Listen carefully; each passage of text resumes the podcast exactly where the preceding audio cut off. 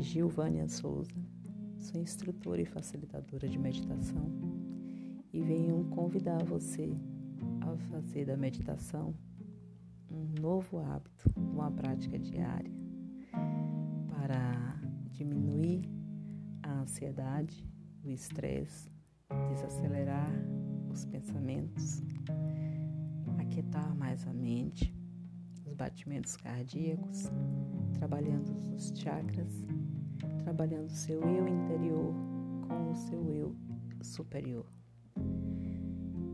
Então, possamos trabalhar isso no dia a dia. Namastê, o Deus que habita em mim,